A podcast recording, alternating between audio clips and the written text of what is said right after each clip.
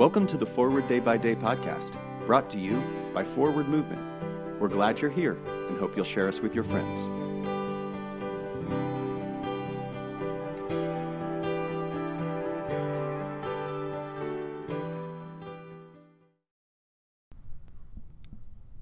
Today is Thursday, June 2nd. Today the Church commemorates the feast of Blandina and her companions. Our scripture reading is from Matthew, chapter 9, verse 2.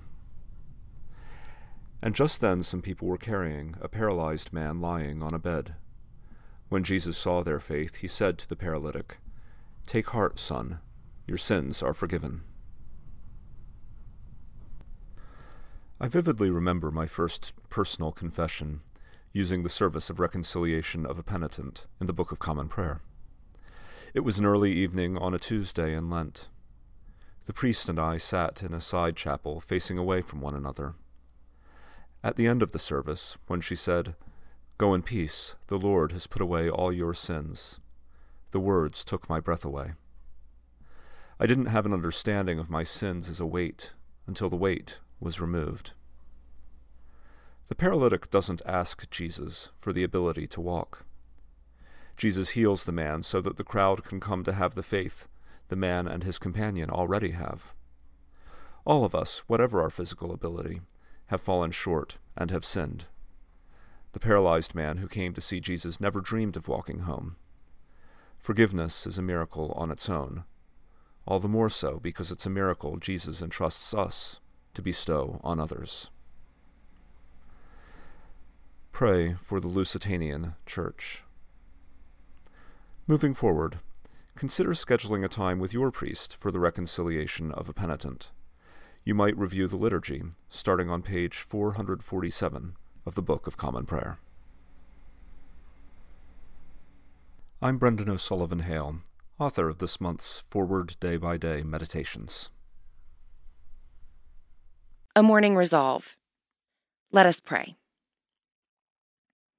I will try this day to live a simple, sincere, and serene life, repelling promptly every thought of discontent, anxiety, discouragement, impurity, and self seeking, cultivating cheerfulness, magnanimity, charity, and the habit of holy silence. Exercising economy in expenditure, generosity in giving, carefulness in conversation, diligence in appointed service, fidelity to every trust, and a childlike faith in God.